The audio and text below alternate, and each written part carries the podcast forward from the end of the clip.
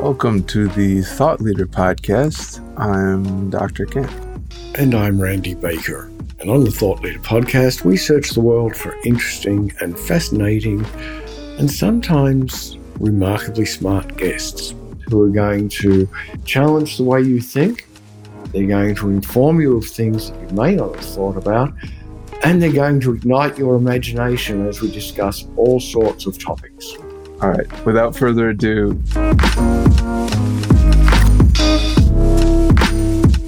nice to talk with you, Asger. What we were just talking about before the interview here is really fun. So your your first name means the bearer of spears. That's pretty cool. How, how does that inform your life and work? Oh, that's a good question. I haven't thought about it too much until we just talked about it. But I think really, if you carry the weapons to the battlefield, that means you are helping other people excel. And I think that's my work really is to help other people excel, find their inner strength and confidence, and really achieve what they have buried within them. So, so yeah, it might mean that. Now, I also detect, I mean, I know you're an international uh, speaker and so on, but I detect a certain kind of American accent as you're speaking with us. Where is your American accent derived from? It, it comes uh, from America. Yeah. From so, which uh, part? Uh, Wisconsin. I actually stayed a year in Wisconsin was, when I was 16. I was going to guess. Yeah. I was going to guess Chicago or Wisconsin because really? that's where my people are from up there. okay. Area, so yeah. It's just the way you say certain things. Anyway. Okay. But. Well, that, I, I, I can't detect the difference, so that's really nice to hear. You you can. It, it's still my second language, English. So you are a public speaker. I know a bunch of public speakers in Europe. Um, I know sort of the German speaking world pretty well, and the the European speakers are rising up really quickly, or they were until COVID hit. So I'm curious, what has been happening for the last, I guess, what 18 months during lockdowns and all of that? How have you changed, and how has the whole industry been changing? I think there's been a lot of changes. And for me, I mean, except obviously COVID's been a bad thing, but it's pushed me to change my business to go more virtual. And I think it's good when we're getting pushed to do certain new things. Before, many of the clients I would have would always be at home. Uh, I would train them at home how to be better speakers. But now we have this wonderful tool that we also had before, but we weren't pushed as much to do it to have these virtual sessions. So I think it's amazing to be able to help and train people all around the world. And what I've discovered is, of course, it is a little bit harder to connect through a camera, but it's not that much harder. You just got to learn the tools and tricks so you can really connect and get a lot of value by using this wonderful medium. And you know what? You save so much time. It's so much easier. So yeah, I for me, it's been really transitioning into doing more virtual. So I think I was probably paralyzed for the first two months. And I have three small kids. They also had to stay at home. So, you know, it was a little bit hard to change and get creative uh, while they were at home. But I think, uh, yeah, setting it up online and, and running webinars, boot camps, these sort of things can create tremendous value for people. So you're not just a public speaker, you teach people how to become public speakers. Is that yeah, correct? That's in fact a little bit more what I do. I do go out and speak because mm-hmm. I think what we preach we should also do, right? So I, I, do both, but what I talk about is how to become a great communicator, a great speaker. Yeah. How, how does storytelling fit into that process? I would say it pretty much fits into everything because if you look at a great structure of a talk, it's usually structured like a story. You know, you got to have a hook in the beginning, something that captivates people. You're going to have the struggle, and then ultimately there's a solution and a call to action. So I think the whole talk does have to be in a story format. And then obviously you, you have to tell good stories inside that story format. And for me, like a lot of people say, oh, go out and tell stories. And I think, sure, go out and tell some stories. That's nice. That's good. But for me, stories are the structure more than the content. Whereas I see people often think it's the content that's the story, whereas I see it more as a structure. So I, I, am a boring person. I've had a boring life. I've got no stories. How, how do I get up on a stage and create a story? That's a good question. And the thing is, we all think we don't have stories. We all think they're not special. And I would say your stories aren't special, but at some level, they are also very special. Because let's face it, all the stories have been told.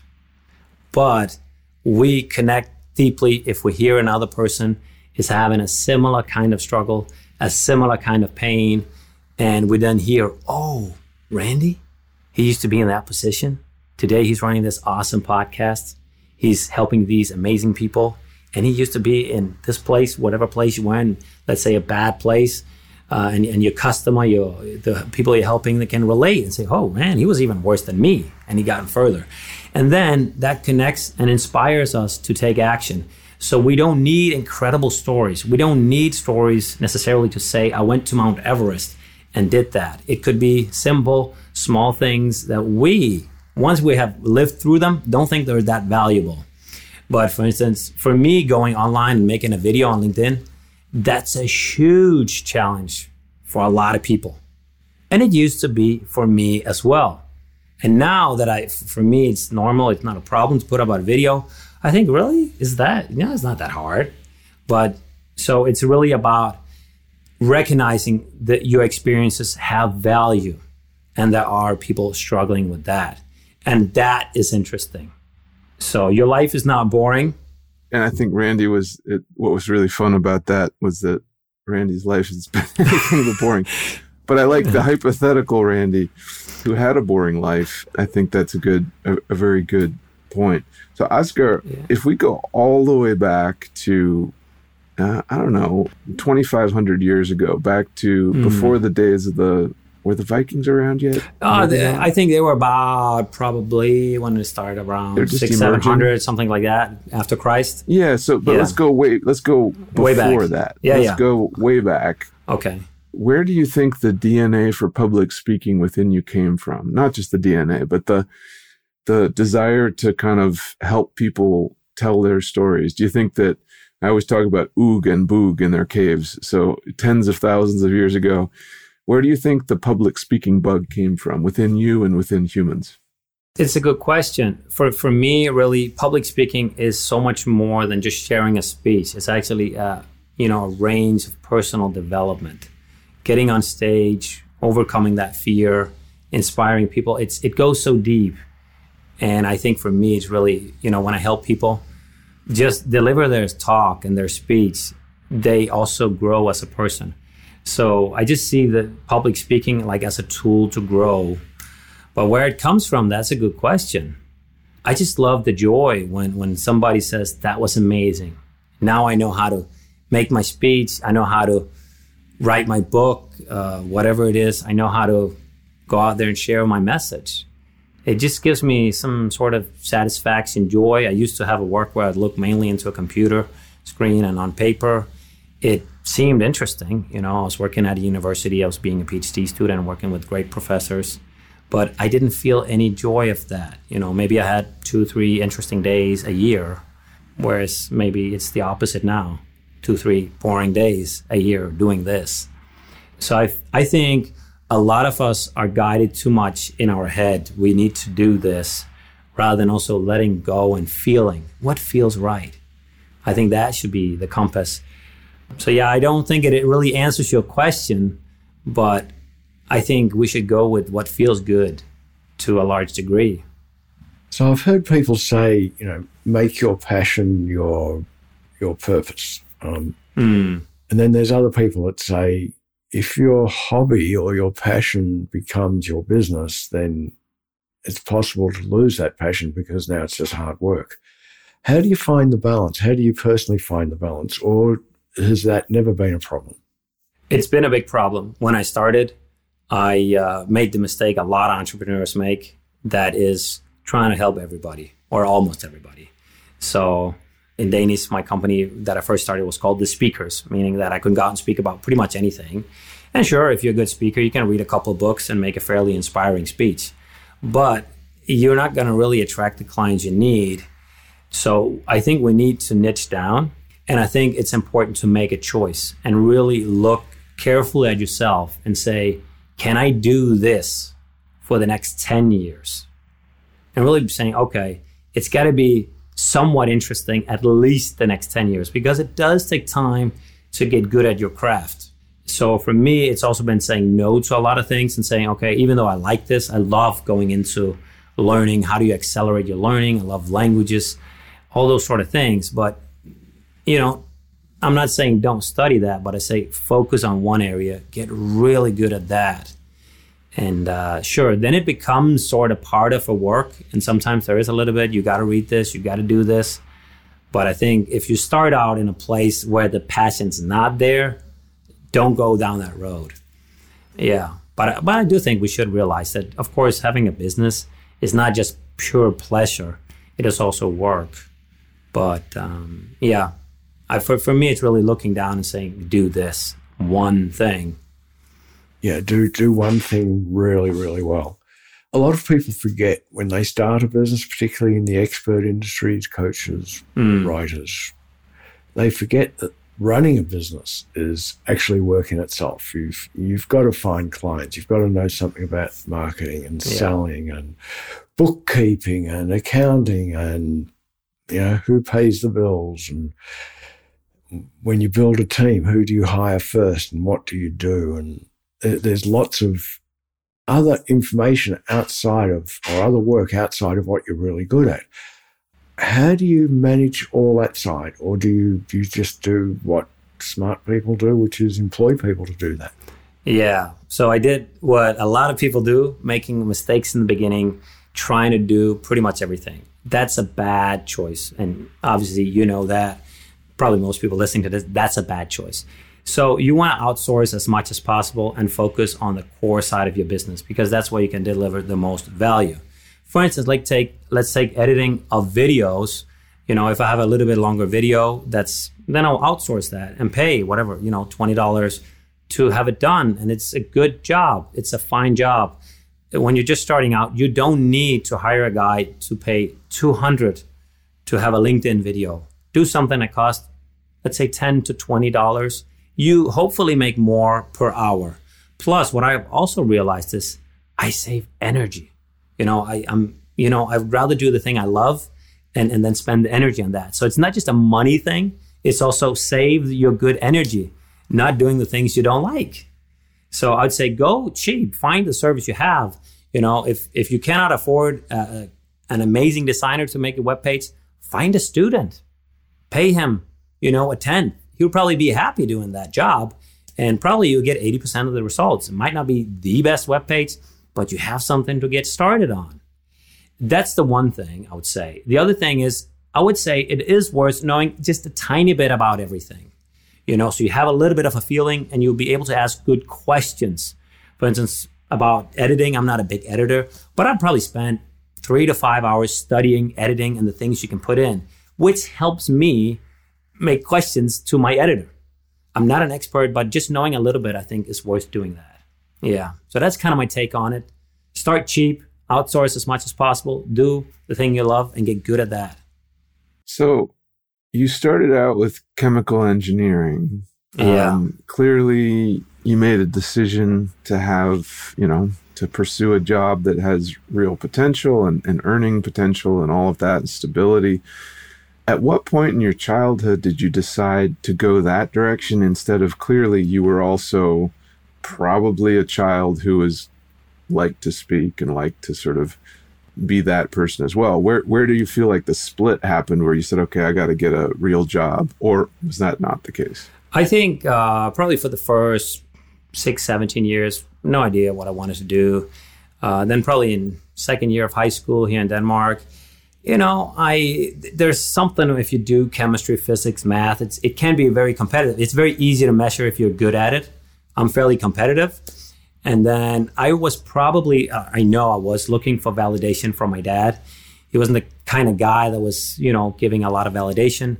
So I think like most kids you're trying to get that appreciation, getting that love.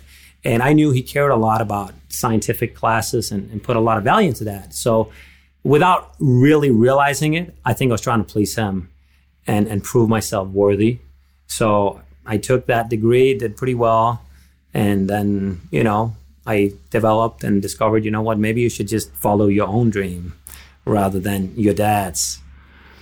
And after getting your PhD, you and I are in a similar boat. I got a PhD in something unrelated. How did Dr. Asger feel different? Did it give you more of an ability to then do what you love? Um, you you surely do get a framework. I mean, even doing a PhD, you you you do get like work ethics. Uh, it's a fairly solitary work to do it alone. Sure, you have a supervisor, you can ask for assistance, but being able to work alone, do most of the things alone, and discover things alone has certainly helped me. Also, just uh, the whole methodology. Like when I'm doing speaker training, I try to see if there are roots connected to science. You know can you find the articles that can show this that it's actually true? One of the things for instance i preach is you got to meet your fear. You got to talk to it. And you know most people say yeah that's a little woo woo thing. You got to talk to your fear. It's here you know hello you want to do me something good. But you can actually find scientific studies that show that people feel better once they've connected to their fear and deal with it it's kind of like you know it both of you if you talk to a friend about something you have a problem with that that's you're struggling with, after that talk, even without any advice, you probably feel better a lot of the times.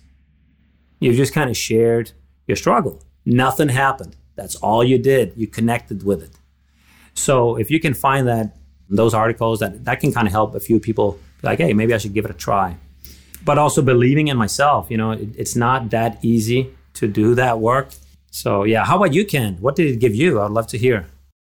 Uh, very similar. The way you the way you explained that was very apt in my life too. So the structures structures of taking something to its extreme allows you to then you know look mm. um, in a different way at the world, and and also you're a creative in a linear systematic industry. So now you're a creative bringing systems into the creative industry, and I'm the same which is neat.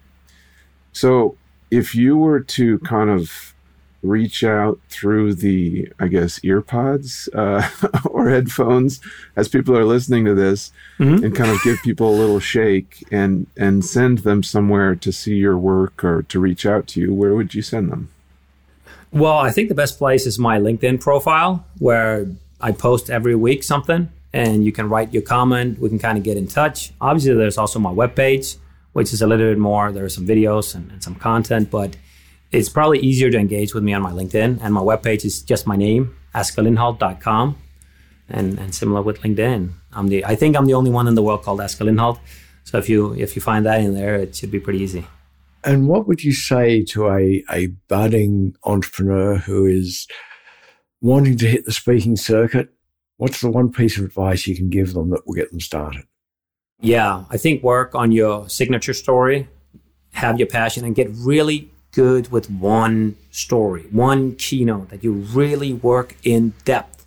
So the problem a lot of people make is they try to go out and do 10 different talks, maybe in one area. Sure, that's better than 10 talks in different areas, but focus on one because the brain is made so that we can generally only focus on one thing and try to focus on that. So the first time you go out and make a talk, you will most likely focus on the content.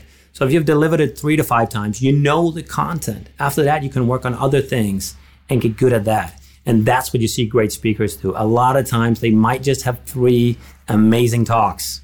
So I'd say get started with that and don't get bored with that one story because people might need it. Probably they do. I love that. You have you have borne the spears to this conversation. these are these are very piercing and apt, and really appreciate talking with you. It's been fun. Me too.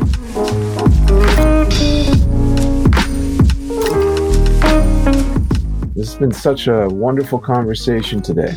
It was surprising, it was intriguing, it was interesting, and this is just an example of the types of guests that we have on the Thought Leader podcast and we would love you to subscribe so you get to hear the next issue. Or you can visit our, our website. Our website is thoughtpartnergroup.com, and at the top you'll see a little button that says Take the Assessment. In one minute, you can take the assessment and get a response from us. We'll read everyone. All right. Take care, have a good life, and we'll see you on the next one. thank you